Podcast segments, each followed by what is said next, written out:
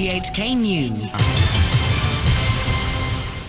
It's one o'clock. I'm Robert Kemp. The headlines. Third person dies of the Wuhan virus as the disease spreads to Beijing and Shenzhen. Police make a major drugs bust in Shatin. Britain's Prince Harry has expressed sadness after his decision to step back from his royal duties. Mainland health authorities say a new respiratory virus first identified in Wuhan has spread to other cities, with two cases recorded in Beijing and one in Shenzhen. In Wuhan itself, there were over 130 new cases of the coronavirus strain over the weekend, bringing the total to nearly 200. A third person there has died. A public health expert at the Hong Kong Medical Association, Dr. Leung Chi Chiu, says health authorities may have underestimated the ease at which it spreads. I think with the increasing number of cases, I think uh, health authorities, I think, may need to reassess the situation so as direct the control measures, uh, not only, I think, in China, but also in other places of the world. Meanwhile, the Yonhap news agency has said a Chinese woman who arrived in South Korea has tested positive for the virus. Civic Party lawmaker Kwok Ka-ki warned the virus would soon spread to Hong Kong now that neighbouring city Shenzhen had its first case. Dr. Kwok said the SAR government isn't doing enough, especially as the Lunar New Year peak travel season is coming. In the coming Chinese New Year holiday, we will have more than 1 million tourists traveling from and to mainland China. This will be the highest risk to Hong Kong. I would urge the government to introduce a health declaration form as soon as possible to elevate our preparation to the acute or emergency status so that we can enact a special commission task force headed by the chief secretary to face with this possibility of a spread. Dr. Kwok said quarantine areas should be set up at the airport and high-speed rail station. But local health officials insist current surveillance measures at border points are effective in protecting Hong Kong against the new virus. Despite calls for visitors to fill out the mandatory health declaration forms, the Undersecretary for Health, Chui Tak Yi, says temperature checks are an objective way to screen travellers. When a person has fever um, and also uh, suffering from symptoms of respiratory tract infection or pneumonia, if they have visited uh, Wuhan or visited any mainland hospitals or they have contact with uh, confirmed cases in the past 14 days, uh, then uh, it has to be notified. In what police have described as a rare haul, officers have seized 34 kilos of heroin with a street value of $25 million and arrested two men outside a flat in Sha Tin. Police also found drug making equipment in the flat on Wang Pok Street. A senior narcotics inspector, Cheng Chung Long, says the suspects allegedly imported the drug from Southeast Asia, either in capsules or bottles. After they import the drugs and arrive in Hong Kong, they arrange somebody to uh, take out the uh, heroin, the powder form heroin, from the capsules, and then use uh, the hydronic jack to uh, transform them into brick form. And then they will resell it for profit. The two men, aged 24 and 26, have been charged with manufacturing dangerous drugs. They will appear in Sha Tin Court. Lawmaker and rural leader Kenneth Lau has criticised the proposed government's reclamation project in Lung Kwu Tan near Tuen Mun, saying the people there don't want to live near a site that's been earmarked for industrial use. The administration wants $180 million for a study into the planned 200 hectare reclamation, as well as for new plans for Tuen Mun West. During a LegCo development panel meeting, Development Secretary Michael Wong said the project wouldn't have a big impact on the environment. He spoke to an interpreter. For industrial uses being con- under consideration, we're not looking at anything that's um, uh, uh, that causes a ma- that causes major nuisance. Uh, maybe it will have to do with environmental protection and so on, or maybe uh, logistics, uh, maybe car repair or open storage. So we don't expect these industries to be highly polluting. And uh, the other idea is multi-story industrial buildings. Mr. Wong also said thousands of new jobs will be created in the area if the initiative goes ahead. Prince Harry has expressed great sadness at his decision to step back from his royal duties, but said he felt there was no other option. Made his first public comment since it was announced that he and his wife Meghan would stop using their royal titles and spend more time in Canada in a speech to his Sentebale charity. I will continue to be the same man who holds his country dear and dedicates his life to supporting the causes, charities, and military communities that are so important to me. Together, you have given me an education about living, and this role has taught me more about what is right and just than I could ever have imagined. We are taking a leap of faith, so thank you for giving me the courage to take this next step. Queen Elizabeth's grandson said the move followed months of talks. China has announced far reaching measures to reduce plastic waste as a means of countering the country's enormous pollution problems. There's the BBC, Stephen McDonnell. Plastic bags are to be banned in Chinese cities by the end of this year, as will single-use straws in restaurants. There will be some exemptions to the ban, such as markets selling fresh produce. Smaller towns and cities will be given until 2022 to implement the new rules. Plastic utensils as well as tubs for takeaway food will also be phased out. Pollution from plastic is one of China's most serious environmental challenges, whether it be in landfill or waterways. The rapid increase in people's standard of living over several decades has led to an explosion in takeaway food consumption here. However, rubbish management systems and recycling have not been able to keep up. World leaders have agreed to stop all foreign interference in the conflict in Libya and uphold an arms embargo. At a peace summit in Berlin, they also said they would try to consolidate a shaky ceasefire. The United Nations Secretary General Antonio Guterres welcomed the decision. Until now, we had an escalation of the Libyan conflict with some foreign interference. Now we were facing the risk of a true regional escalation. That escalation that was taking place and was becoming extremely dangerous, today there is a strong commitment to stop it. At a news conference following the summit, the German Chancellor Angela Merkel outlined what the delegates had agreed to. The participants of the conference of today um, commit themselves to not give any further support to these uh, parties to the conflict, um, in the sense that they don't give any sort of military support to them, that they also will not give them weapons so that the arms embargo is respected and that the truce holds. She said a difficult road lay ahead towards resolving a conflict fueled by proxies. The leader of Libya's UN backed government and the renegade general, Khalifa Haftar, both attended. A BBC investigation has seen documents that show how Africa's richest woman made her fortune by corruption and exploiting her own country, Angola. Isabel dos Santos was given access to lucrative deals involving land, diamonds, oil, and telecoms, while her father, the former Angolan president Eduardo dos Santos, was in power. She denies any wrongdoing. The BBC's Richard Bilton has the details. Isabel dos Santos is a billionaire who says she made her fortune through hard work, but documents show that much of it came from some very dubious deals. Presidential orders allowed her to buy valuable assets for knockdown prices. One deal, largely financed by a loan from the state oil company Sonangol, earned her three quarters of a billion euros. Isabel dos Santos's lawyers say the allegations are entirely false, that it's a politically motivated witch hunt by the Angolan government. Responding on Twitter, Isabel dos Santos said the investigation was based on many fake documents and false information. She said it was a politically motivated attack in coordination with the Angolan government.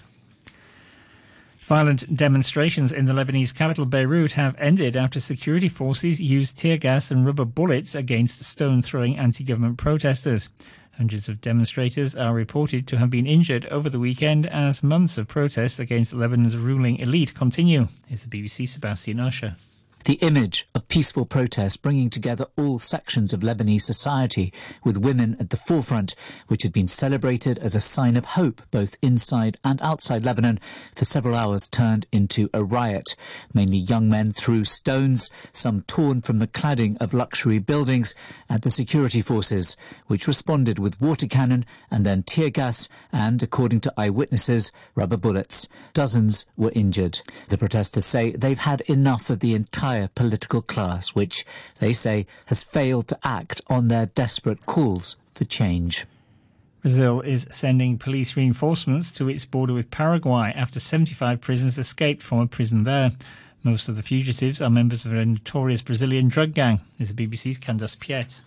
The authorities found a small tunnel starting in the floor of one of the toilets on the ground floor of the prison. They also found 200 bags of sand in one of the cells. But suspicion later has fallen on the fact that these drug traffickers might have escaped with the help of the staff. And in fact, police are investigating whether the cell doors have been left open. Security has been reinforced in local cities where they think maybe some of these prisoners might be heading. Air accident investigators from Canada say they are, there are still no firm plans on how information from the black box recorders from the downed Ukrainian airliner will be retrieved. In a statement issued on the departure of two of the team from Iran, the Canadian Transportation Safety Board said their Iranian counterparts had been cooperative and helpful. Canadian investigators will travel to Ukraine for talks, and the chief Iranian investigator could also visit Kiev this week. Hundreds of Canadian troops are being sent to Newfoundland to help recovery efforts following a record breaking snowstorm. The Canadian Defence Minister said he expected 200 troops to be on the ground by the end of Sunday, with an additional 100 in place later today. Forecasters warn the cleanup could be complicated by heavy rain and high winds. The space company SpaceX has successfully carried out a crucial test to determine if its astronaut capsule can be returned safely to Earth in an emergency. The unmanned capsule fired thrusters to detach itself from a rocket which exploded on purpose above the ocean. The test clears the way for the pod to fly humans to the International Space Station. NASA's Jim Bridenstine welcomed the successful test. This, of course, represents us returning American astronauts to space on American rockets from American soil. So, this is a great opportunity for us to once again lead. And this time, when we lead, we're doing it differently than we've ever done it before uh, NASA is going to be a customer. Finance, and a short time ago, the Hang Seng Index was at 28,933. That's 123 points down on the previous close. Turnover stands at $64 billion. Currencies, the US dollar is trading at 110.17 yen. The euro stands at 1 US dollar and 10 cents. The pound is worth 10 Hong Kong dollars and 10 cents. Sport now, here's Adam Chung. We start in the NFL where the San Francisco 49ers will meet the Kansas City Chiefs in this year's Super Bowl. Both teams were convincing winners at home in their respective conference championship games. Raheem Mostert rushed for 220 yards and four touchdowns as the Niners beat the Green Bay Packers 37 to 20 to reach the Super Bowl for a seventh time. The Chiefs got past the Tennessee Titans thanks to an impressive performance by Patrick Mahomes. The Chiefs quarterback passed for 294 yards. He also scored an incredible touchdown when he rushed into the end zone from 30 yards out to put his team in front just before halftime. The Chiefs went on to win 35-24 and are back in the Super Bowl for the first time since they won the game's fourth edition back in 1970. Next to the English Premier League, where Liverpool have beaten Manchester United to take another step towards the title. Referee waves play on. Alisson's cleared it downfield for Salah. Salah is away and Salah shoots underneath De Gea again. It's 2-0. Liverpool have won it. That late goal from Mo Salah sealed a 2-0 win for Liverpool after Virgil van Dijk scored in the first half. Liverpool now top the table by 16 points with 16 games to go. Their manager Jurgen Klopp says they deserve to win. The result is the result of the performance. And um, the performance was 100% a performance uh, with which you should win this game today because we're the clear better side for, I would say, 75 minutes. Burnley came from behind to beat Leicester 2 1 for their first win in five league games. Burnley now five points above the relegation zone.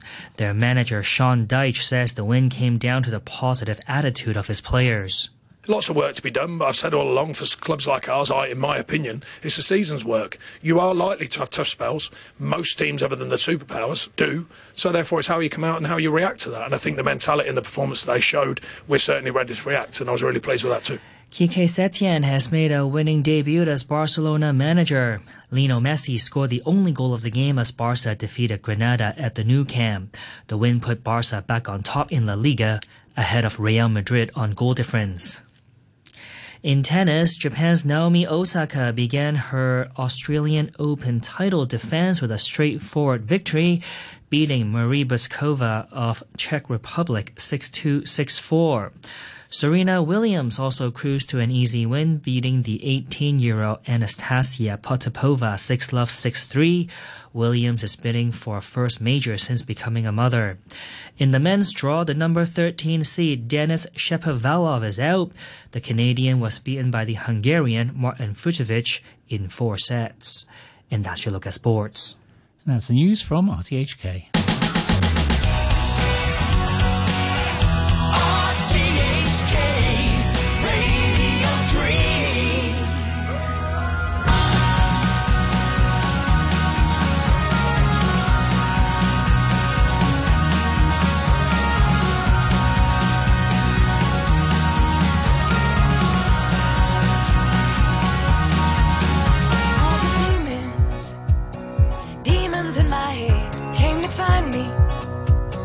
Someone else instead, instead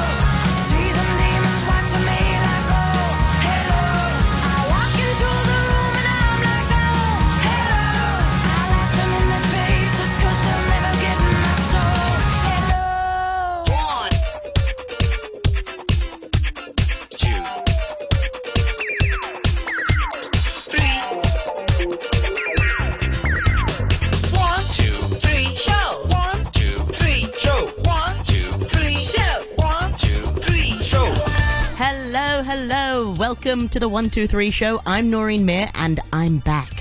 Now, if you're tuning in for the very first time, you may be wondering, where are the other ladies? Where's Sadia? Where's Karen? And where's Cruz? Well, they've been very kind sitting in for me while I've been on my maternity leave for about three and a half months. And you're thinking three and a half months is a long time. That's right. It is. It, it is a long time to be sleep deprived. But I'm I'm back and I'm ready to rock and roll. I had a number of ways in my mind of how to start the show. Make, make it make it you know a bang or I'm I'm just so excited to be back in the hot seat. That's all I can say. And uh, apart from me, I will be joined by an array of interesting guests uh, this Monday afternoon just to kickstart the week. Uh, we're going to be chatting a little bit more about higher education in China and also what are the impacts of that uh, here in Hong Kong. And we'll be chatting with Professor Jerry Postiglione uh, just after half past one. Uh, by the way, we hope to bring you uh, many of these interviews uh, on Facebook Live as well. So please uh, join us there also. After two o'clock, uh, we'll be looking ahead at fitness trends of 2020 with Nathan Solier and uh, and also a bit of trash talk on this Monday afternoon after the 2:30 news. Uh, this time we'll be talking about recycling cartons, uh, plastic cartons, carton, plastic cartons, recycling drink box carton uh, here in Hong Kong with Harold Yip. Um, did I say I'm excited to be back? I am, and you can also get in touch with us uh, via email. The email address is one two three show at